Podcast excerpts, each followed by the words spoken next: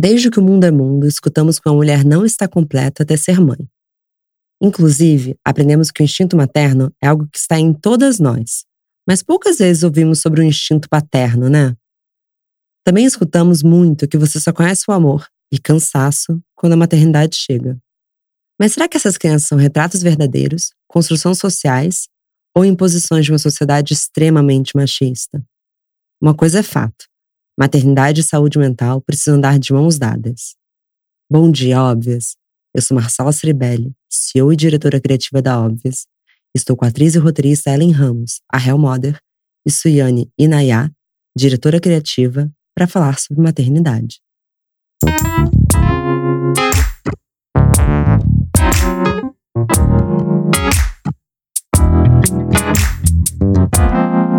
Bom dia, óbvias. Gente, eu não sou mãe, então eu não tenho lugar de fala em quase nada daqui. Então eu vou jogar tudo para vocês. Eu quero investigar a maternidade. Pode ser? Pode vir. Estamos aqui, né?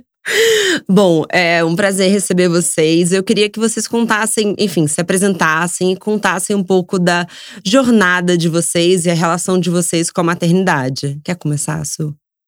Sim. Eu já ia falar pra ela começar, ainda bem. Falei, vai, amiga. Ah, prazer, gente. Me chamo Suiane. É, eu tenho dois filhos, que é o Theo e a Maia, né? Maia tá com seis anos agora. Theo acabou de completar três.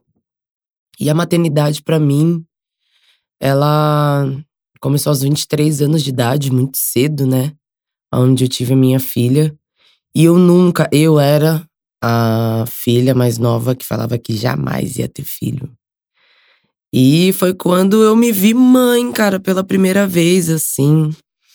E depois tive o processo de depressão pós-parto com a minha filha. E aí eu descobri naquela parte o que era, o que foi o papel da minha mãe na minha vida, assim, sabe? Então, depois veio o Theo, é, de uma relação que não era fixa, né, com, com uma pessoa. E nessa hora eu descobri o que é ser mãe solo, que não são mesmo do mesmo pai.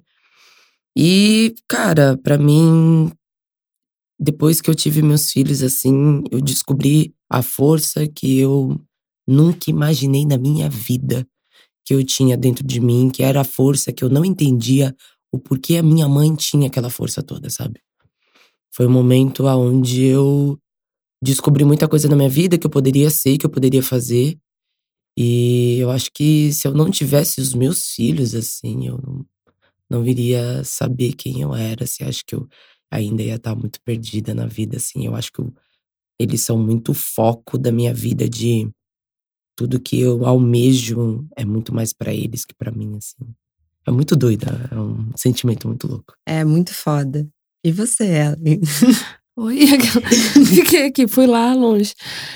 Então, eu eu tenho 32 hoje. Eu acho que eu falava que eu queria ter filho, sim. Falava, ah, eu quero ter filho, tal, mas eu sempre falava assim, quero ter filho quando eu tiver uma carreira estável e pipipi, popopó. E aí eu imaginava muito eu tendo um filho assim, com 38 anos, 40, etc. Eu sempre fui uma pessoa que gostou de trabalhar desde muito nova. Eu, eu sei lá, queria sair muito cedo de casa, etc e tal. Saí de casa com 19 anos, então eu trabalho já assim, dois empregos, esse tipo de coisa. E aí eu falava, tá, quero ter, mas sabia que não encaixava.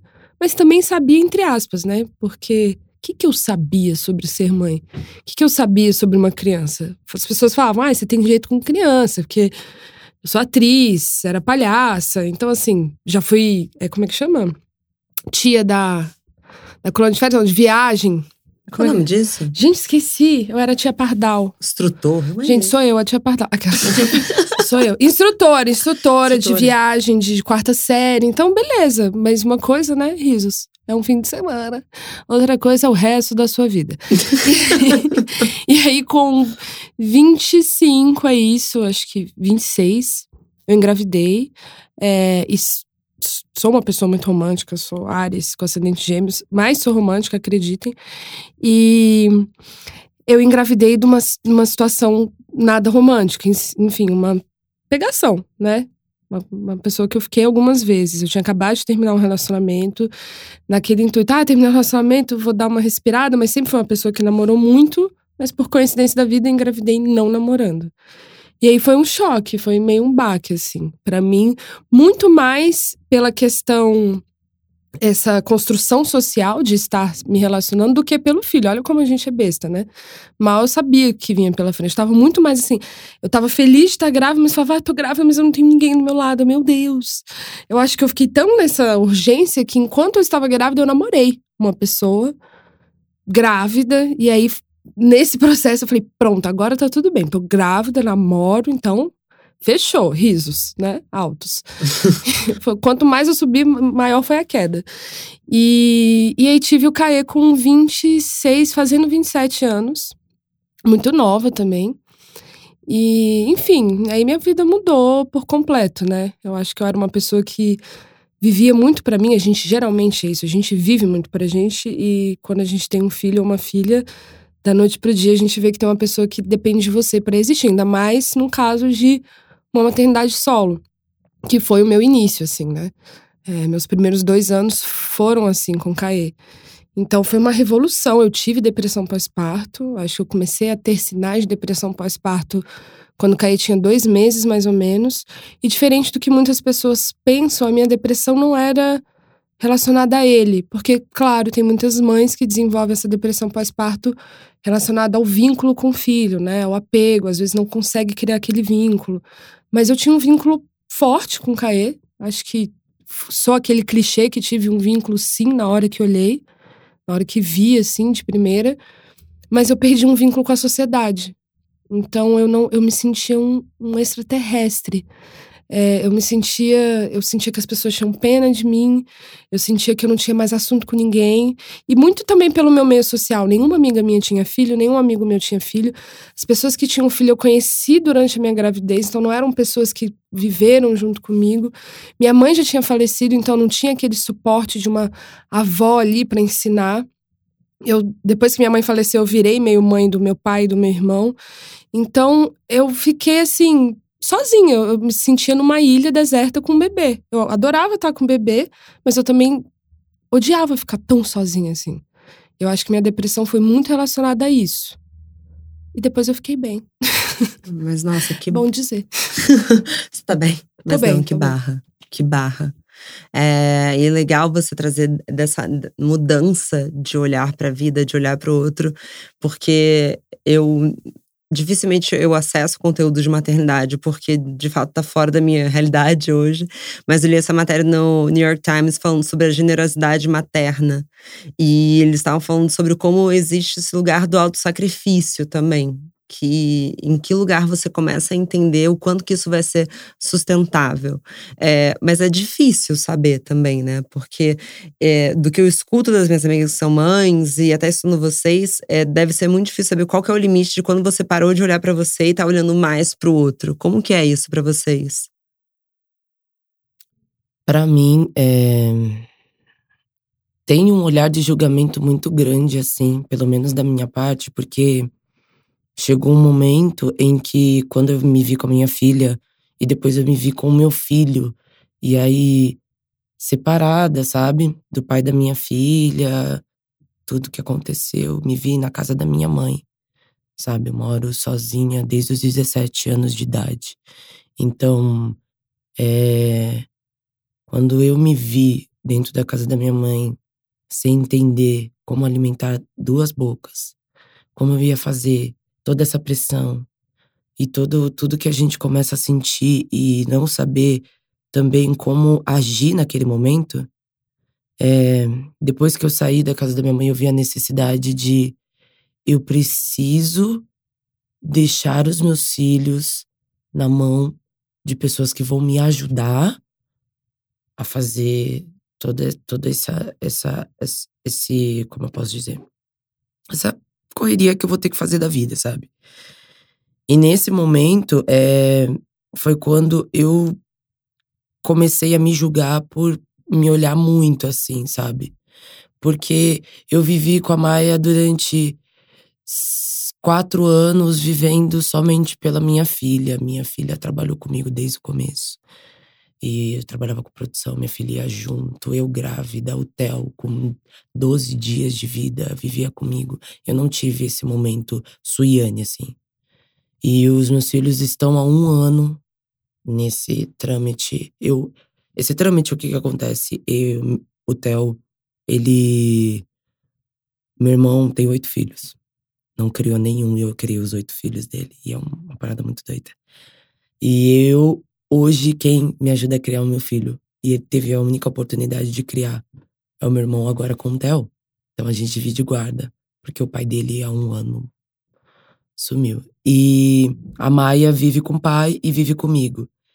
Então eu tive esse espaço de conseguir me olhar assim e conseguir entender quem eu sou para eles, para mim, para a sociedade, que eu preciso mostrar para a sociedade, que eu preciso fazer para colocar na vida dos meus filhos e tudo isso.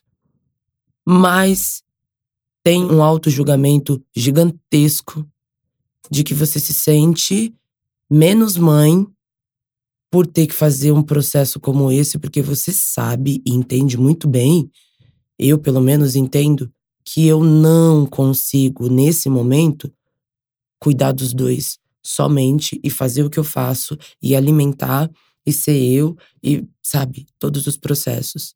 E tem um, um outro julgamento maior ainda da sociedade comigo, que sou essa mulher que desconstruiu ter que ser a mãe que cuida da casa de todos os filhos e que os pais só fim de semana. Eu deixo a parte da semana e eu sou fim de semana, sabe? Então, é muito, para mim é muito doido ainda. Eu vivo tipo descendo e subindo de, de, de, de pressão psicológica e às vezes estou super. Eu, eu entendo que a, a minha semana só melhora quando eu tô com os meus filhos assim. E se eu não vejo, porque às vezes acontece de eu estar tá viajando, fazendo alguma coisa, parece que o mundo.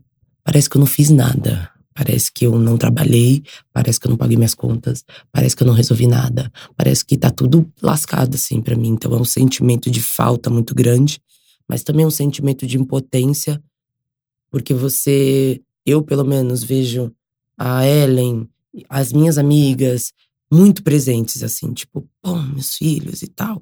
E aí você se olha querendo ser essa mãe, sabe? Muito do que a minha mãe foi comigo. A minha mãe foi a mulher que trabalhava em hospital três dias no hospital e o meu pai não cuidava da gente. Então, desde os oito anos de idade, era eu e minha irmã que cozinhava e fazia papel de mãe dentro de casa. Então, eu sou o reflexo do que ela foi para mim, porque por, por necessidade, por falta, por ter que correr demais para fazer por cinco filhos. Então, meus irmãos, eles eram grandes, mas quem era a mulher da casa, com oito anos de idade, era eu e minha irmã. A gente tem uma, um ano de diferença. Eu oito, ela nove.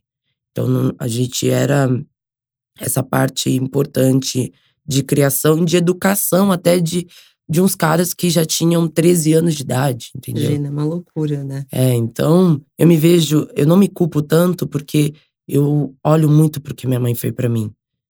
E no momento que me bate essa dor, assim, de entender que eu preciso fazer e que eu preciso ser esse processo, para que amanhã minha filha também não sofra tendo que fazer a mesma coisa que eu, sabe? Tendo que deixar os filhos, tendo que fazer, correr, porque eu, eu sou 100% deles, assim. Tudo que eles têm de necessidade sou eu quem faço, sabe? Então, é muito. para mim, é muito forte ainda falar sobre a questão de me cuidar, porque é o momento que eu gosto muito, mas é, às vezes é um momento que é muito complexo, assim, que eu me imagino muito nas mães que eu vejo, assim, que era a mãe que eu gostaria de ser, porque é a mãe que a sociedade me impõe a ser. Mas eu entendo que a minha realidade não é essa. Então é um momento onde você tenta não se culpar, mas automaticamente você sozinha com você mesma, você se culpa 24 horas por dia. É. Então, quando a Su fala, é porque me vem tanta coisa, eu, eu fico. Eu sinto amor, aí eu sinto raiva. E aí eu sinto raiva, porque vou vir. Primeiro que eu vou vir com marnica, assim, né? Pra curar um pouco a nossa dor. é, olha o quão inspiração você já é pros seus filhos, né? Do uhum. tipo, essa mãe maravilhosa, essa mãe correria, essa mãe que trabalha, essa mãe que tá aqui comigo no fim de semana, né? E o que é ser uma mãe presente, né? Que lugar é esse? Porque, assim, quando a gente vai pro consciente coletivo da mãe presente, é uma mãe que vive para os filhos. E a gente quer, eu não quero ser essa mãe que, que me apagou, que eu deixei de ser quem eu sou para cuidar do meu filho. Essa mãe é muito problemática, essa mãe que, que se anula sexualmente, que se anula na sua vida de trabalho, é, e não é julgando as mães que resolvem ficar em casa. Né? É realmente é, trazendo. Todo mundo conhece uma mãe dessa, ou uma, já teve uma avó assim, uma mãe que esqueceu de quem era para os filhos, né? E a cobrança em cima desses filhos depois vai ser muito grande também. Então, né? parece que é um bumerangue, né? Volta é. com força. E assim, e, e, assim, a gente não tem que santificar essa mãe 100% presente, né? A gente tem que analisar esse contexto. E outra coisa, é um projeto muito bem estruturado, né, minha gente? Estado do patriarcado. Sim. O povo pensou bem. Não foi assim. não foi assim uma reunião, um brain, brainstorm de uma reunião, não. Foi, é um projeto estruturado assim de, de décadas, né? Um projeto junto com igreja, com patriarcado, com as grandes empresas. Que lugar foi esse na história que falaram, gente, vamos só falar que as mulheres boas são as que têm filho e as que vão cuidar dos filhos? Pra gente ficar aqui, né, aqui na lida, aqui nas decisões. Uhum. Mas vamos lá, então assim, eu nós todas aqui nessa mesa crescemos com essa repetição de valores de que a boa mulher é aquela que, primeiro, que tem filho, segundo, que cuida bem do filho. Na sua fala é engraçado como a gente culpabiliza responsabilizar os nossos filhos para outras pessoas, para essa rede de apoio. Você fala, eu deixei você não, na mão do meu irmão, você não deixou, uhum. né? A gente não tá deixando o filho na hora que a gente pede alguém é, para cuidar. E a gente tem que pedir, né? Porque não deveria. O mundo ideal, que eu penso daqui a uns anos, é quando isso não vai ter mais que ser pedido, quando esse peso, é, essa anulação feminina, porque a maternidade também ela pode ser uma coisa incrível e ela é incrível, mas ela pode ser um projeto também de anular sonhos e a vida de uma mulher sabe? Se a gente não se impõe, se a gente não vai atrás do que a gente quer, se a gente não lembra quem a gente é. Eu acho muito. O que é uma mãe presente? Assim, eu. E a gente tem uns recortes sociais também. Existe a mãe, por exemplo, a minha mãe saía de casa às 8 horas da manhã. E voltava 9, 10 da noite, porque ela fazia hora extra. Ela era funcionária pública. Então eu tive outra pessoa que me criou também, que, enfim, projeto colonialista, uma empregada doméstica né? Que é a Ângela, enfim, mora com a gente até hoje. Foi uma pessoa que anulou a vida dela, não teve família tal, morou com a gente, mora até hoje. Uma senhora já. É, sabe, a gente vai carregando heranças. Então, assim, eu fui criada pela minha mãe, fui criada pela Ângela, pela minha tia. Minha mãe passava por dia, sei lá, duas horas comigo acordadas. E aí, no fim de semana, qual a diferença? Não tem diferença. É sabe? Eu também, eu conto, por exemplo, eu tenho ah, Ela, então a gente não tem que ter babá. Eu acho que, vou, assim, minha opinião. Por favor. branca. É, tenha babá e seja justa se você precisar, obviamente. Eu preciso ter uma babá duas vezes por semana, mas qual a diferença de eu falar, cara, eu não quero continuar um projeto colonialista escravocrata? Eu não vou pagar mal essa pessoa. Porque, assim, eu sei muito bem que o salário que eu pago para minha babá existe mãe na escola do meu filho, que é Tilelê Alternativa, que paga o mesmo salário para mulher que vai para lá de segunda e fica até sábado dormindo. Então, assim, a gente sabe o que é um bom salário, a gente sabe o que é justo. A gente trabalha, a gente recebe. Então, a gente sabe o que é justo você pagar por um trabalho tão importante, tão difícil. Essa pessoa também tá educando seu filho, essa pessoa tá ali diariamente, sabe? Enfim. Mas é isso. Mulheres, não sintam tanta culpa. Eu também sinto todos os dias. Mas eu sinto, respiro e falo: não vou cair nessa cilada patriarcal. Culpa materna é uma cilada patriarcal. É. Ai, desculpa, eu... gente. Militei. desculpa, não. Isso tá sendo uma aula.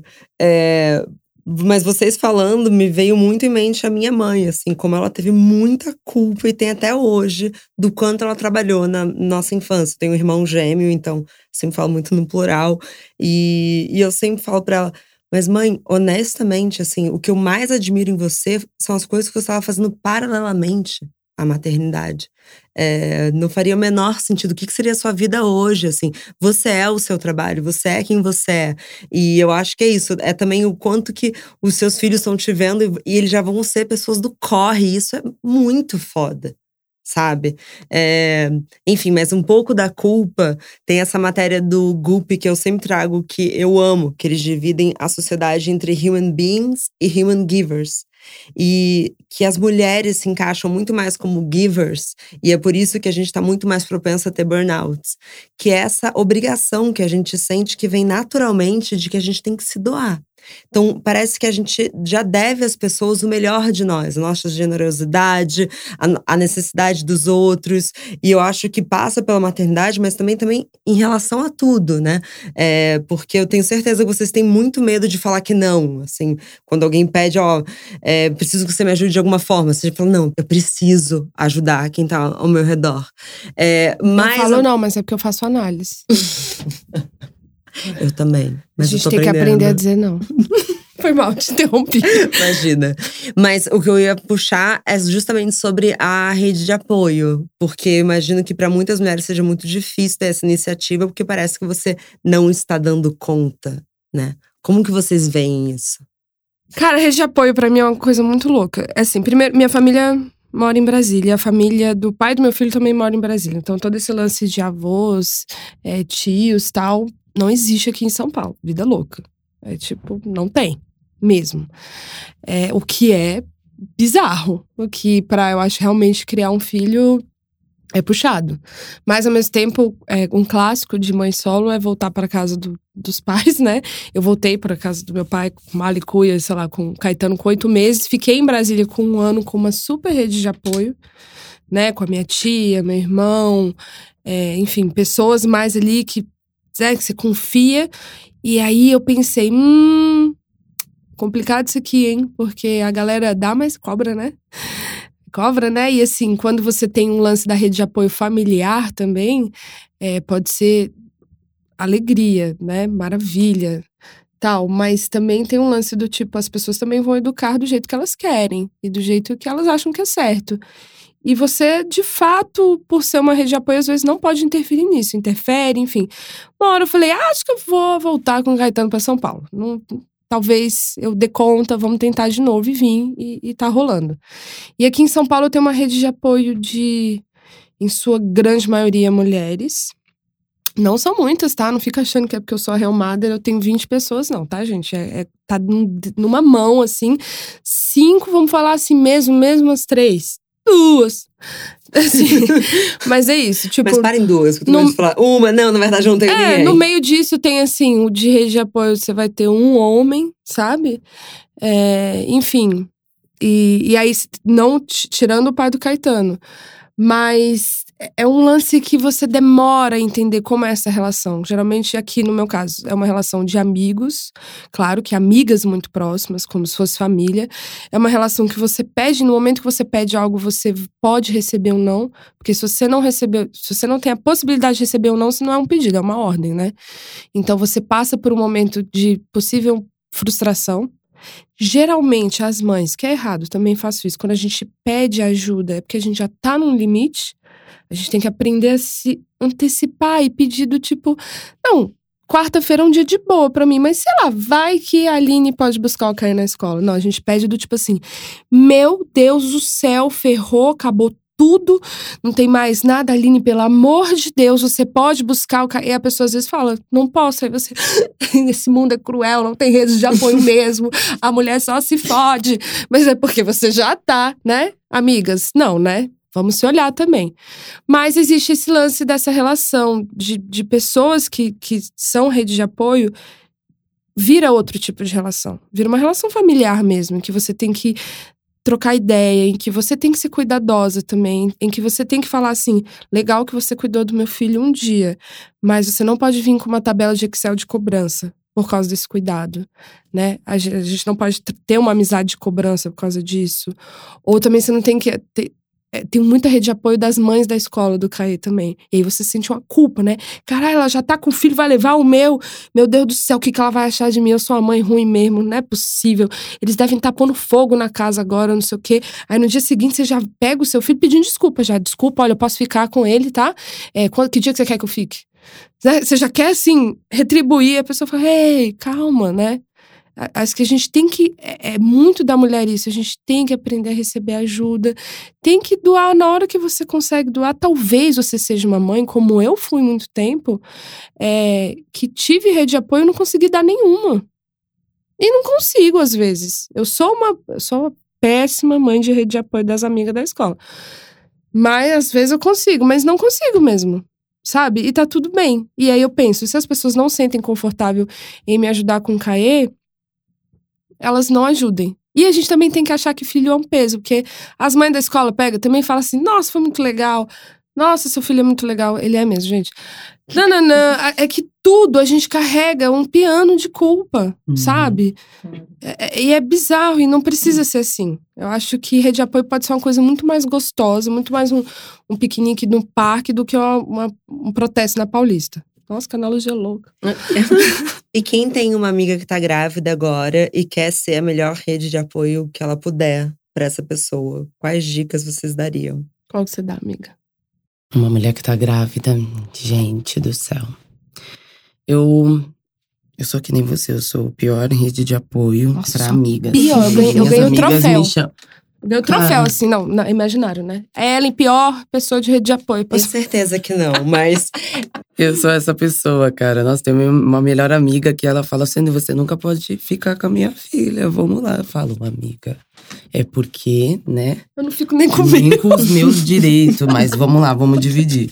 Mas eu acho que, ai, muitas meninas, quando estão grávidas, entram em contato comigo, assim. E, cara, para mim, assim, eu digo para mim, pessoal, assim, minha família é minha melhor rede de apoio, assim. Ai, que bom. Minha família é a melhor rede de apoio que eu tenho, assim. Minha mãe é um amor absoluto pelos netos que tem, o meu irmão também. Então, o que eu posso aconselhar para essa pessoa, se a família dela tá totalmente aberta para ter essa experiência e ajudá-la nessa experiência, Vai que vai, amiga. E é uma nova relação, de né? Na família que se constrói depois de ter filho. Eu falei aqui mal de Brasília, até, gente, mas você vai ver meu, meu Instagram.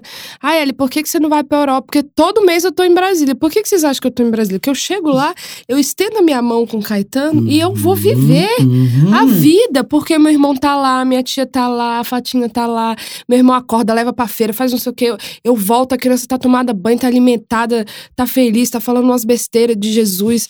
Umas coisas doidas que eu falo, nossa, graça. No início, Caetano tinha um ano, eu falava, meu Deus, não é assim que ele quer, meu filho. Agora eu falo, faz o que vocês quiserem, vocês amam ele. Isso eu não tenho dúvida. Ele ama, o Caetano implora pra ir pra Brasília. Então, assim, é incrível. Brasília, para mim, é a Disney. Que eu nunca fui na Disney, mas deve ser assim. deve ser assim. Você abandona seu filho, ele E vai curtir a vida. Vai curtir. vai fumar um na Califórnia, Ah, óbvio. vambora! Disney, Brasil. Eu vou, eu vou lá pro, pra água mineral, é tudo. Aí as pessoas falam, me encontra na água mineral. Ai, Reumada, cadê o Caetano? Eu falo, meu amor, aqui em Brasília ele não anda comigo. Todo mundo que me encontra em Brasília é raríssimo você ver o Caetano comigo. Raríssimo. Só quando eu dou saudade, bate a culpa, eu falo, vou levar meu filho no parquinho. Aí eu levo. Mas quando você fala isso, eu penso que muitas vezes quando a gente pensa em rede de apoio, a gente foca no bebê. Mas uhum. apoiar também é, de, é, ajudar a mãe a viver, né? É, é sobre, pra mim é isso. Mesmo. Total. Até porque bebê só vira, fica bebê durante um ano, dois anos, né? Passa. Total. Depois passa disso. Passa. Rápido Deus do céu. Ontem o Theo tinha 10 dias, sabe? Pesava 4 quilos. Criança hoje é um dinossauro. É a fase mais difícil quando é nenê? Pra mim, a fase mais difícil é quando começa a andar. Nossa, Nossa tira, a coluna uhum, acabou. E tira as coisas do armário. E você fica, parece que você fez crossfit todo dia. Opa. Sério, é puxado mesmo. Quando começou a andar, eu senti uma exaustão que me dava um pouco de desespero, assim. Porque não quer mais colo. Ele não, ele quer ser independente, ele quer ir pro chão, qualquer lugar. E ele te chuta. Ele te chuta. Você pega no colo, hum, e aí você tem que correr atrás do bebê, carcundo o dia inteiro, alimentar, e aí o dente, e não dorme também ainda, não tá dormindo. Você chega 8 horas da noite, meu amor, você realmente é melhor Deus levar. Porque você tá. Acaba, você é o Walking Dead. As minhas fotos, essa época eu tava assim. Hoje em dia eu peso 79, 80 quilos. Essa época eu pesava 70. Porque assim, comer, ah, é, tinha tempo. Eu, com, eu, lembro, eu lembro dessa memória de sempre comer comida gelada. Café gelado. Ca- tomar café quente pra mim hoje em dia é uma benção, eu agradeço ao universo. Porque eu falo, gente, café quente tô tomando, olha. Você, né, você toma dois anos de café gelado. Sim. Ah, um café gelado, um feijãozinho gelado, o resto da papinha. Ah, Vou comer aqui, que sei lá que hora eu vou conseguir comer. Como aquela papinha esquisita, né? É isso. Aí você fica a lá. comida da criança vira a sua refeição. é Vira. muito- gente, Vira Essa mesmo. fase. É, eu acho que é a uma fase mais gostosa. né? É gostosa, mas só que tem uma hora que, pelo menos comigo, era a hora que eu parava e só chorava. Eu tô cansada. Eu falava, eu tô cansada. Meu Deus, é. Eu quero. Aí, quando você tá cansada, a criança desce. Aí aprendeu a andar, desce do berço. E aparece meia-noite, assim. É. Gente, olha. Mamãe. Fala, dá um dramin. Mentira. Primeiro que você pensa, meu Deus, caiu do berço, bateu a cabeça. Não, ela escalou o berço. E aí você, né, a gente foi mãe nova, você pega lá, tá com seus 29 anos, tá com esse filho aí de 28, sei lá, seu filho lá de um ano e meio, louca, faz um esforço, encontra sua amiga em algum lugar que você vai, senta num bar que você tem que olhar aqui no tempo inteiro, que vai passar carro, vai passar, vão bater a bituca de cigarro na cabeça da criança, porque você quer encontrar alguém, aí você senta e sua amiga fala o quê? Você fala, e amiga, tudo bem? A amiga fala, ah, eu tô tão cansada. Aí, aí você, ela e você, fala, ah, eu tô bem. tô tranquila. Tá bom, eu nunca mais vou falar que eu tô cansada pra alguma amiga que tem filho. Já Amiga, entendi o recado. É, é, é puxado. Puxa. Eu evito já. Mas Se não for assim, caso de doença na família, um negócio assim, de tsunami, desabamento, não fala. Não fa- Mas a Cafrender me aliviou tanto. Ela falou. Ai, mas a Camila é de outro mundo. A Camila é de outro mundo? Ela é Ô, amiga, te adoro, mas você é alienígena. Ela falou que eu vou ser de boa, que vai ser super de boa. Eu quase parei de tomar pílula por conta dela. Mas a Camila é uma alienígena. Ela, É? ela, ela ri da cara do perigo. ela tá cansada, ela fala: Ah, tô cansada. Ela ri, dorme. Ah, acordei. Nossa, não dormi essa noite. Aí ela tá fazendo uma piada. É, existe, existe esses ETs pra gente se inspirar. Claro. Mas não acho que vai ser assim. Às, às vezes não vai. É, às vezes. É, não dá pra confiar. Não, e a Camila, tanto. sim, maravilhosa. Tem uma mãe que mora no mesmo apartamento. É, e a Camila tem um dispositivo, ela veio com chip de lidar bem com, com as intempéries. Inter, interpé- como é que? Com as coisas ruins da vida. né? Às vezes, eu não vim com esse chip, eu desenvolvi esse chip, esse, Uhum. esse hormônio. No, que põe no braço lá. É, eu tinha que pedir pra Camila mandar um áudio, né? Pra gente fazer essa, essa dobradinha. agora ela entrava. Tá bom, Camila, você me enganou. Voltei a tomar pílula agora. As duas aqui, né? Mas vocês indicam ter filho? Cara, eu indico ter filho pra quem quer ter filho. Obrigado, respondeu Perfeito. tudo. É, quando as pessoas perguntam pra mim, é, ai, morro de vontade, o que, que você acha? Eu falo, amiga, é assim, assiste bastante vídeo. Vai lá na Real Mother. Gente, quando eu, é sério, eu, eu assistia a ela, eu me sentia tão aliviada. Eu falava, não é só eu que tô aqui nesse momento, querendo sair correndo e deixar as crianças aqui na sala e sair correndo pra algum lugar, assim. Mas só que é, eu indico mesmo, que nem você, pra quem quer ter filho, porque não é fácil, não é bonitinho como os livros falam, como a galera que tem 300, 400 babás, como a Kim Kardashian mostra que é fofo. Não é. Ah, deve ser incrível você receber seu filho sempre limpo com a roupinha do, do dia, enfim. Uma, uma boa coisa que eu falo é: passa. Talvez sua amiga queira te bater, mas passa 20, 48 horas, não precisa dormir junto. Mas assim, vai nove da manhã, vai sete, seis. Vai seis da manhã pra casa da sua amiga que tá com um bebê pequeno, fica até a hora do, do bebê dormir. No dia seguinte você volta. Faz isso dois dias. A gente não faz isso com o trabalho? Ai, será que eu quero ser médico? Então eu vou visitar o hospital. Então a gente deveria fazer isso com o filho. Até porque não é móvel da Tox Talk, né? Uhum. Não dá pra devolver. Uhum. Então, assim, faz experimento. Comece a conviver com alguma amiga que tem filho, um bebê, ou já uma criança de dois anos, cinco. É, e, e não é ir brincar uma hora no parquinho, porque assim é legal, sempre vai ser legal, assim. É ver ali o perrengue, o, né? Eu te- a madrinha do Caê, ela tinha dúvida se ela queria ter filho ou não. E ela participou da gravidez comigo, do parto e do primeiro ano a gente morou juntas. Ela não quer ter filho, ela se decidiu, ela viu, ela é ama o Caetano, é alucinada, mas ela fala: "Não quero ter filho, entendi que não quero. Não faz sentido nenhum pra mim". Então é muito porque ela teve essa experiência. E não significa que ela odeie criança, ela só não quer ter. Não. E você, e agora? Que você quer ou não quer?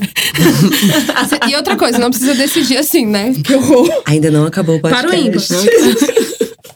Não, eu tenho vontade, mas eu tô sempre conectada com mulheres que são muito honestas sobre a maternidade, tipo vocês.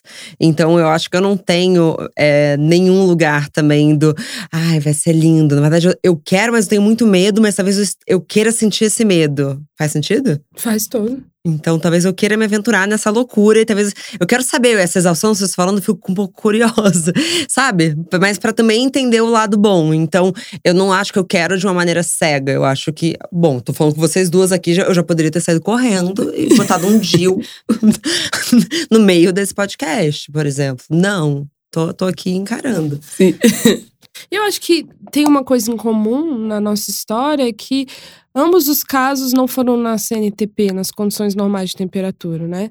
É, é, eu, por isso que as pessoas, você quer ter outro filho? Eu falo, não sei. Se um dia eu achar um companheiro muito massa, existe, eu, eu vejo que hoje em dia tem esses caras. Risos.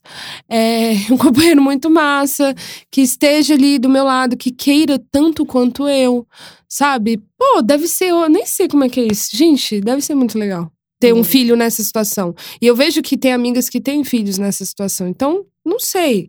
Hoje eu, Ellen, sozinha, não teria outro sozinha. É, mesmo, e aí tudo bem, hoje eu não sou mais sozinha, o pai do Caetano participa da criação dele, mas nem ferrando. Nem ferrando mesmo, assim, nem a pau. Vou comprar minhas plantas mesmo e regar elas, mãe de planta. e é isso. Agora, se, né, amanhã eu resolver dar esse feedback pro Calma Raymond e tal, eu não sei. Calma. Não, perfeito. Na verdade, você antecipou a próxima pauta, mas quero Que era Cauã. Raymond. Que era Cauã Raymond. Vocês teriam um filho com Cauã? Não. com o Cauã, vale a pena ter O filho? meu olhando sério, assim, ó. É. Não.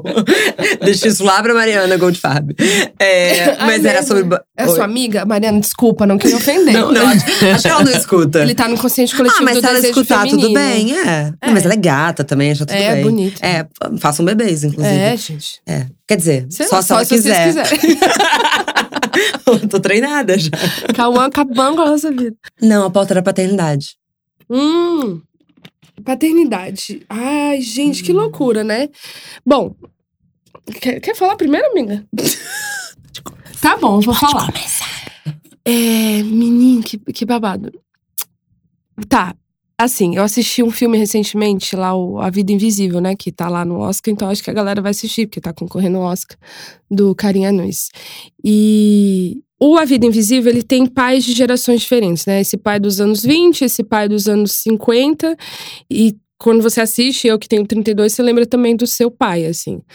É, e os homens estão mudando, né? Apesar de que você vê o filme que fala muito de opressão feminina, você vê o filme vê duas mulheres, duas irmãs dos anos 40 e pra agora, pelo menos na nossa bolha, porque isso ainda acontece muito, você vê o tanto que as mulheres se transformaram, o tanto que os anos 40 para para hoje, 2019, realmente é um universo de distância para mulheres.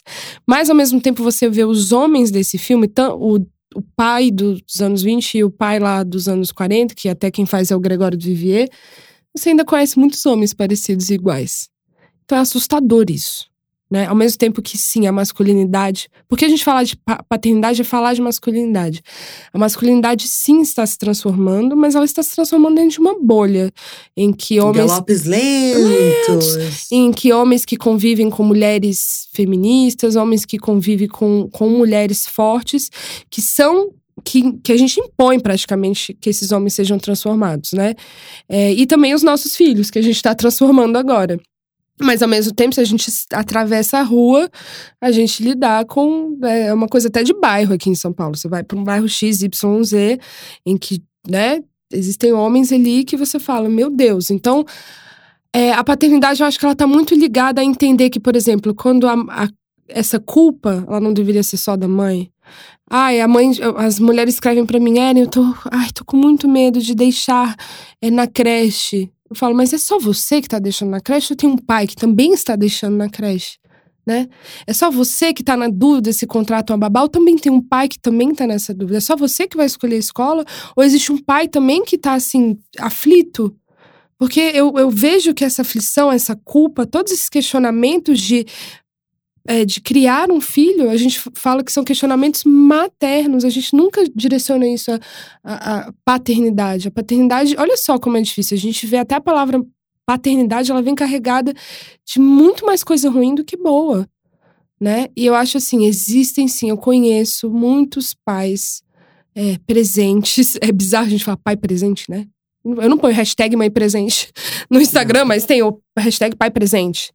Pai ativo. Paternidade ativa, que é uma hashtag atual, né? Paternidade ativa. Eu falo, gente. Mas que. É sério isso? Sim. Mas que porra é essa? É, é o pai que, que é, é pai, pai e exerce a paternidade. Porque tem o pai que não é pai. Não, que... sabemos, mas a gente não vai começar. Sabe? Bom, claro que vamos, né? A valorizar mas, o pai ser pai, mas enfim. E até esses homens que são pais e que exercem essa paternidade, eles é isso, eles ficam assim, é bizarro a gente falar paternidade. O, o Thiago Queiroz, que, que, é meu amigo, que é o paizinho vírgula, ele fala: eu sei que é bizarro falar disso, mas assim, às vezes a gente tem que colocar um, um direcionamento para esses pais que estão perdidos, porque esse pai que é um pai presente, ele encontra os amigos dele que também são pais, e ele encontra nesse grupo um ou outro pai como ele. Um ou outro pai para ele trocar ideias sobre ser. Cara, minha filha tá passando por isso, minha filha menstruou. O que, que você acha que eu falo? Pô, meu filho tá com dente nascendo, o que, que você tá fazendo? Ou do tipo, cara, minha mulher tá, tá complicada, tá com depressão pós-parto. Como é que tá sendo com você? É, e assim, que homem é esse que a gente conhece que se abre, né, com os amigos? Então, Nossa. assim, tá muito relacionado a uma masculinidade que está passando por uma transformação. E é complicado. Enquanto esses homens não se transformarem como homens e não acessarem a sensibilidade deles, a possibilidade de amar, a gente ainda vai ter muito pai ausente, muito pai ruim. Uhum. Lixo. Eu, eu sou o reflexo da, da falta de paternidade, principalmente na família e eu mesma, né? Então, meu pai, aos oito anos, foi embora de casa. Mas é muito engraçado como dentro da minha família também é esse recorte, né? Em que o pai é pai físico, mas são só as mulheres que fizeram esse papel de pai e mãe. E algumas vezes apareceram para para fazer essa, essa, essa parte, né? É, eu posso dizer que acho que um casal da minha família tem essa presença do pai e da mãe, assim. E eu também passo por isso hoje, porque os meus filhos, eles. O Theo mora com meu irmão, mas quem cuida do meu filho de verdade é a mãe da minha cunhada, que é um, um amor gigantesco que ela tem por ele, assim. Então, na, na parte da minha filha, o pai tá lá, mas quem cuida de verdade é a avó. Então, automaticamente, esses homens que falam sobre essa masculinidade, que tem essa parte tão importante na vida também dessas crianças, podem e abrem a boca para dizer que cuidam, que estão lá, mas automaticamente quem tá fazendo o papel lá é a mulher de novo. Sabe? Eu sou cobrada na escola da minha filha porque eu não levo ela todos os dias para a escola. E eu pergunto na porta da escola se eles perguntam isso para as mulheres se os pais levam todos os dias os filhos na escola. Então, por que dessa cobrança? Ela já começa também na questão da educação escolar, onde essa mãe é cobrada na frente de um filho do porquê, e é esse filho questionar a mãe do porquê que ela não pode. Então, é, é, é muito complicado isso. É, principalmente, eu tenho, na parte do pai do Theo, é, você estava falando sobre essa educação de educar esses homens a, a, a, fazer esse papel. Que não é nosso papel, né? Não é. Cara, e quando esses caras não querem ser educados? E quando esses caras aparecem, sei lá, depois de um ano, como o pai do Theo apareceu, e olha pra minha cara com uma cara lavada e pergunta se o próprio filho que ele não vê há um ano está bem. Cara, você mora na mesma cidade que o seu filho. Ele tem um outro filho também. Você mora na mesma cidade do seu filho. Você tem um Instagram da mãe do seu filho, porque eu não bloqueio as pessoas. Quer ver? Tá lá. Quer saber se tá bem? Tá lá. Eu Mas... bloqueei. Ai, eu. Ai, gente, eu falo. Ai, eu já, eu já sou ah, vingativa. Eu falo, eu, eu, Quer ver? Tá lá, tá bem. Mas é, é, é. Eu fico indignada. Porque essas pessoas, essas mesmas pessoas, eu tenho amigas que passam isso. Minha melhor amiga passa isso. Aonde foi um pai que nunca foi presente, começou a ser presente agora, E nessa presença, agora eu vou dar é, palestra sobre masculinidade, falar o que, que é ser um pai presente, ó, porque isso tá acontecendo frequentemente. Eu tenho vontade de ser terrorista. É, nessas horas. De entrar nessas palestras e falar. É mentira. Gente, é pegar o pau, sabe? Tipo, Sim. casamento. Tem alguém que quer interromper, pegar o microfone? uhum. Porque, sim, rola muito isso. E, assim, a sociedade é muito. é, a gente compadece muito, porque quantos caras não tem que você conhece que é um pai ausente ou um abusador físico? É, porque aí, quando você vai para o abuso verbal, entre mil questões, mas um abu- abusador físico, um pai que sumiu. é, seis anos, XYZ, e aí você vai ver é uma pessoa cheia de amigos e tem amigo, amigas mulheres, que é uma coisa que tá mudando agora né? As pessoas estão mais se comunicando e do tipo, esse homem está sendo questionado socialmente e talvez a mudança está vindo pela dor, né? Tirando vocês, unicórnios, eu sei que vocês existem, vocês pais presentes. Esse textão não é pra vocês. Calma, tá? Sim. Respira. Não é sobre vocês. Mas é tipo, sabe, tá vindo uma rede de, de pessoas é, questionando esses homens. E quando esses amiguinhos não questionam esse homem, as mulheres vão falar: Ei, você não vai questionar? Você vai continuar dando um abraço, tirando foto, dando rolê com, com um cara que, sei lá, não paga pensão? Sabe? Você acha isso massa? Porque essa pessoa, ela, ela assina embaixo, né? Ela assina embaixo que isso pode ser feito.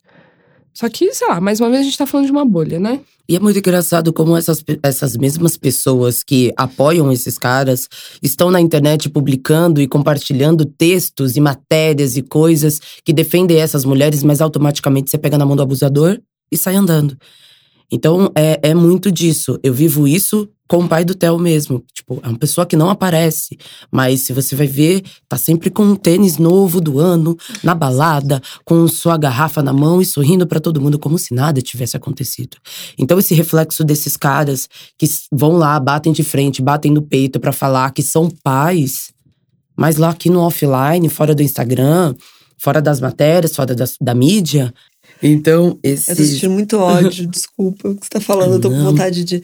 Mas enfim, enfim. Mas é também Nossa. como, como a sociedade normaliza isso, Sim. sabe? É. E ai da mulher que, entre aspas, abandona o seu filho. Meu Deus do céu, queima ela na fogueira. Porque é isso, o Ale Mortágua, que é meu amigo, que apresenta o podcast comigo queimando filme, que é filho de ninguém mais, ninguém menos que Edmundo, jogador. Posso falar porque ele foi na Luciana de Mendes e falou, né, Ale? Que é que teve, teve um pai ausente a vida inteira, que fez um documentário, virou cineasta, uma bicha maravilhosa cineasta que fez o documentário Todos Nós 5 Milhões. Sabe por que chama Todos Nós 5 Milhões? Porque 5 milhões foi o número, sei lá, em 2014, de crianças sem registro do pai. Crianças matriculadas na rede pública sem registro do pai. Imagina as que tem o registro do pai e o pai não tá lá, né? E o Ale fala de abandono paterno, porque ele teve um abandono paterno de um cara. Ai, pagou pensão? Pagou. Nunca teve uma relação. Que, que merda, de que dinheiro é esse? Que merda Tem de pensão vários é níveis essa? de abandono. É, né? tem o nível de abandono financeiro, o nível de abandono financeiro e afetivo, sabe? Que, que, e a, a mãe do Ale que criou um filho sozinha sempre. Ah, ela recebeu dinheiro, ela criou, gente. Ela criou um filho sozinha, entendeu? E o Ale vai lá e fala, vai lá na Luciana de Mendes e fala: não tive pai, não adianta falar, não tive, sacou? Então, assim, é um abandono que é. E assim, esse cara foi lá, continuou sendo jogador, nananã, é uma pessoa aí hoje. É, a gente tem vários casos de pessoas famosas, né, que abandonaram filhos. E assim, pense numa mulher famosa deixando de ser mãe abandonando um filho, que é acabou a vida dessa mulher. Então é um peso patriarcal. O aborto masculino existe. O aborto feminino é proibido e você pode ser presa. Né? O aborto feminino mata mulheres. O aborto masculino é aceito e é contínuo. Assim, é, é muito sobre isso. Ah, legal. Super leve. Assunto paternidade. Não, e dentro disso também, eu me sinto muito culpada, porque na- no momento que eu me sentia muito, muito perdida na, na maternidade do Theo, grávida, aí o filho nasceu. Eu, gente, eu tive um. É pré-eclâmpsia. Eu quase morri numa mesa de operação por erro médico. Então, aí você sai toda traumática. Ah, mas você tem que deixar a filha que o pai dele registre. Por mais que ele seja ausente. E aí você entra numa coisa que é tipo assim, ah, A- a porque Nossa senão. Senhora, né? Ai, Você É. quase falou. "Oh, Não é mesmo? Eu vou lavar as minhas mãos. Eu É vou isso, é a generosidade registrar." sem fim. Então eu vivi isso de tipo, você tem que deixar ele ver. Ok. Você tem que deixar ele registrar. Eu deixei tudo. Tudo possível. Eu posso dizer, a questão de, de, de pensão. Gente, eu não julgo quem precisa de pensão, porque eu conheço mulheres que sobrevivem com 300 reais que o crápula dá pra elas. Mas eu dou graças a Deus que eu nunca pedi 10 centavos pra comprar a bala ali na esquina pro meu filho. E como a gente é obrigada. Ah, mas por que você não pede pensão pra ele? Porque você. Gente, parece que é um dinheiro que vai ser muito importante pro meu filho sobreviver. Mas o que é importante pro meu filho sobreviver é ele entender tudo que eu faço pra ele diariamente. O meu maior medo é, é que o meu filho um dia olhe pra mim e fale: Você foi ausente. Você nunca esteve aqui.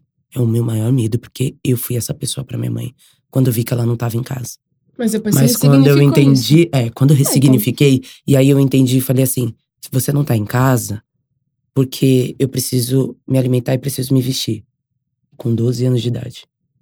Então, eu entendi, e hoje eu entendo que eu sou essa força porque ela precisou ser pra mim também. Mas como é engraçado que pra eles é tudo muito normal. Como eles passam do nosso lado e olham que, tipo, dane-se. Eu não te ajudo com 10, com 15, com 20. Dane-se. Se vira. Você não é forte. É como eu me sinto e eu vejo. É como minhas amigas também se sentem e vê, sabe? Que o cara vai lá te dar 200 reais de uma pensão e olha pra sua cara e fala: se vira com 200 reais. Compra roupa, alimenta, é, paga as contas, se alimenta também, se vira, porque eu tô dando dinheiro pra você. Eu tô dando dinheiro pra você. É o que eles falam, né? Tô dando dinheiro pra você gastar. Aí você fica tipo, como existem mulheres, principalmente de dentro de periferia, que eram as minhas amigas e que viviam esse recorte e que automaticamente falavam, vai, Suiane, o salário que eu recebo, eu preciso do 200, desses 200 reais para alimentar meu filho, pelo menos para comprar isso, sabe? E o cara enchendo o peito na rua para falar que alimenta pra, o próprio filho, que cuida, que faz, que E acontece. que trabalha um clássico. Trabalha muito. Porque assim, o Caetano sempre teve pensão já, né? Fiz um acordo de pensão grávida já. É, e aí, um clássico que eu já vi em livros e tal. Uma prima minha um clássico é. Eu tô, né, quando tem aquele momento ali que o pai não começa a ver o filho, e aí, tipo, que eu recebo muitos e-mails, que é, né, porque ele trabalha muito para poder pagar essa pensão, né? Então trabalha muito, trabalha muito para poder pagar né? essa pensão. E, enfim, eu acho assim, que se você quiser ter uma pensão, tenha, é seu direito Uhum. é, mesmo, se, se não tem essa presença afetiva. Ah, não, mas ele é presente e tal, nananana, mas ele não consegue pagar uma pensão. E aí, essa, aí, muitas das vezes, esse cara não consegue pagar uma pensão e tem uma qualidade de vida incrível. Lembre-se de uma coisa: se você é pai e mãe, falando de um casal heteronormativo aqui, é, o seu filho ou sua filha tem que ter o mesmo nível de qualidade de vida de quem tem o maior nível de qualidade de vida. Então a gente tem, ai, a fulana engravidou do jogador de futebol, que piranha, só queria a pensão. Aí a fulana lá tem um custo de vida de 3 mil reais. E esse jogador de futebol tem um custo de vida de 50 mil reais. É, por que o filho dele tem que ter um- uma, uma qualidade de vida da mãe e não do pai? Ele tem que ter a qualidade de vida. Isso vice-versa, se for a mãe também Claro. tem, tem que ter a qualidade de vida de quem tem a maior qualidade de vida. E é isso. E quem tem a maior qualidade de vida tem que arcar com essa maior qualidade de vida. Quando muitas das vezes esse custo não tem que ser dividido. Sabe? Então, assim. é- e aí, gente, ligue para o seu advogado. Mas, assim, é, são, a questão da pensão não é tão preto e no branco, assim. A gente tem que entender que existe toda uma escala de cores em- aí nesse lugar que você tem que Uhum. analisar e que é um direito da mulher. Se você se sente confortável, peça. Eu, que recebo pensão desde cedo, recebi o questionamento clássico, que foi até o primeiro episódio do meu canal, que foi amigas próximas. Uma pessoa próxima chegou pra mim e falou: tava muito sem grana, né? Não conseguindo mais trabalhar, trabalhava com audiovisual, não conseguia mais pegar nenhum frila. meu filho pequeno e eu recebi o, a, a questionamento. E aí, no fim de semana, eu tava morando em Brasília, o que, que eu fazia no fim de semana? Chegava, sei lá, numa sexta, saía, tomava uma cerveja, sentava num lugar, né? Aquele alívio. E aí eu fui muito julgada, né? Que meu filho tinha um ano, eu tava saindo, né? Que que é isso, meu Jesus? E outra coisa, você não tá reclamando se tá sem dinheiro, se tá tomando cerveja? Não, pelo amor de Deus, que que é isso? Quem mexe a mulher? E aí eu recebi o questionamento que foi: será que você não tá gastando dinheiro da pensão que você tá recebendo com coisas para você? E aí, o que, que você pensa no momento? No momento você quer mandar o seu extrato do banco, e aí no momento você quer mandar o custo de vida do seu filho, que nunca é um custo de vida da pensão. E mesmo que seja dividido, nunca é metade daquilo. E aí você quer justificar para essa pessoa e depois você fala assim: caraca, quão injusta essa pessoa tá sendo com uma mulher. Sabe? O quão injusto é você chegar pra uma mulher que é mãe, que cria essa criança, que geralmente quando uma mulher recebe pensão, ela já está criando esse filho. É, e aí ela é questionada se o dinheiro. Porque, claro, ela engravidou para ter, para ter uma pensão. É óbvio. Meu sonho era ter esse salário de pensão. É, então, assim, é um pensamento muito maluco social que a gente tem que transformar muito ainda. E, e, assim, é, é um trabalho de formiga. Mas eu tenho esperança, porque se não tiver também eu morro. Mas acontece. Gente, acho que eu foi mal, falei demais. Não, não falaram demais. É, só que estão falando do meu ponto que eu preciso começar a fechar. São, vai ser um podcast de cinco horas, mas eu, assim. Desculpe. Não, sem palavras. Será que a gente tem que falar uma coisa positiva de paternidade? E aí era isso que eu ia falar. Porque aqui nesse programa a gente. Não, de paternidade não. Ah, não? Ah. Opa, mas... eu já tava caçando do fundo do. É, aqui. Mas eu... não, mas de maternidade. Eu acho que assim, pra gente finalizar, eu gostaria que vocês dissessem palavras de acolhimento para mães e talvez para também mulheres que se sentem pressionadas a terem filhos e não querem ter filhos. Gente, é só uma coisa que a gente falou aqui, tanta coisa assim, que as pessoas daqui a pouco vão falar assim, mas meu Deus, essas duas são mães? Misericórdia. Nossa, vamos pedrejar a casa delas. Mas, mas eu entendi da maternidade assim, é, eu amo muito ser mãe. Amo muito, independente de toda dificuldade. Porque desde o começo, a minha mãe, ela sempre me mostrou, ela é muito verdadeira comigo. E ela sempre me mostrou: olha, não vai ser fácil, não vai ser colorido, você não vai rir o tempo todo, tá bom? Então, essa é a realidade.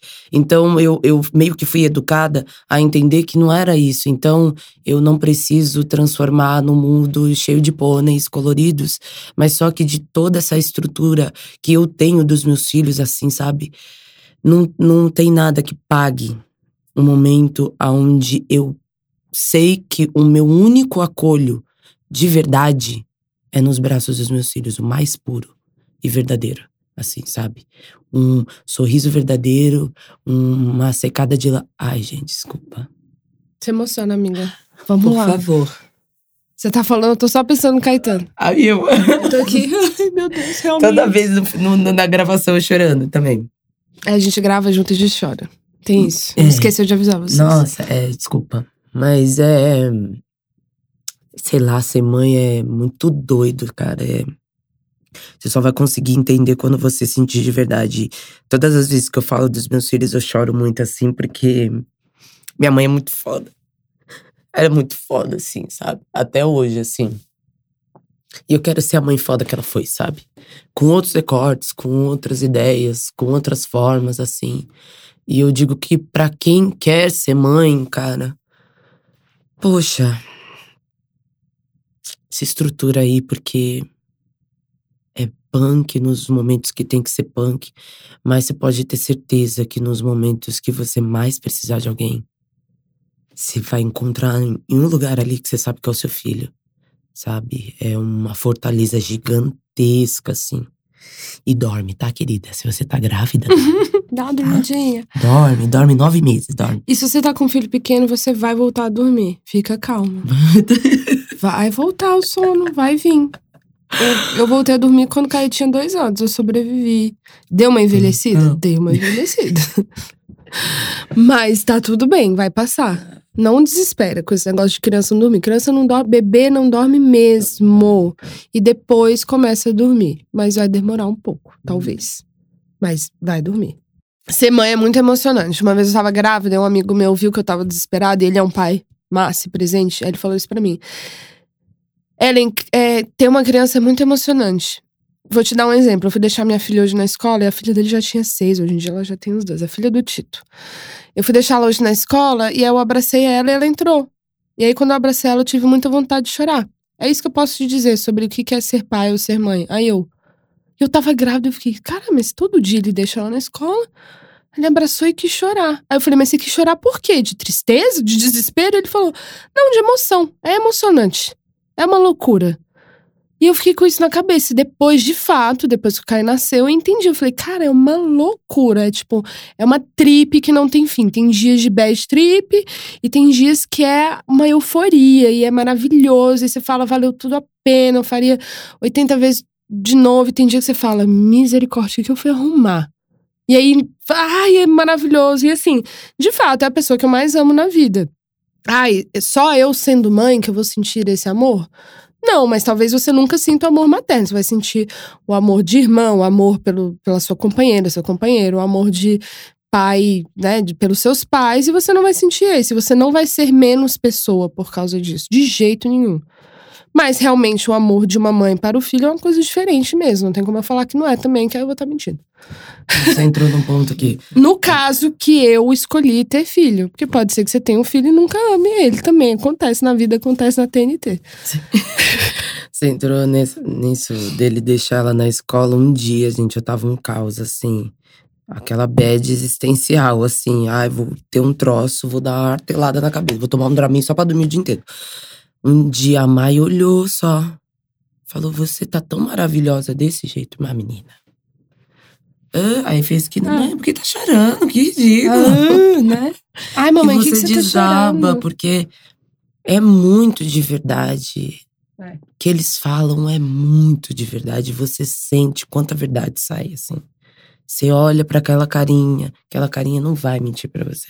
Sim, criança é uma coisa. Ah. É muito maravilhoso você ter a oportunidade de ver uma criança, assim, de participar dessa criação, de, de entender ali que o que você faz é muito importante e relevante, que seus exemplos são importantes. Então você fala assim: talvez eu tenha que transformar algumas coisas aqui que eu tava com preguiça. É, é muito transformador. É tipo assim, é um grande projeto mesmo. E é massa, é massa. Para quem quer ter, é muito massa. Para quem não quer ter, não tenha. E para quem puder ter, em, fazendo junto, criando junto, é melhor ainda. E depois desse podcast, tiveram 100 grávidas, não, óbvio. Bom, acho que tipo, ia ter todo mundo cancelando, assim. Ah, não quero ser mãe, riscando da tabela da Excel. Não, foi uma montanha russa de emoções, mas. Foi. Enfim, me tocou bastante, foi gente. Foi o chocolate da Bruna que me fez chorar. Foi. Gente, muito obrigada. Muito obrigada. Adorei, obrigada. Bom, vocês já sabem, comentários e sugestões sempre com carinho no bomdia@obvious.cc. Bom dia, óbvios.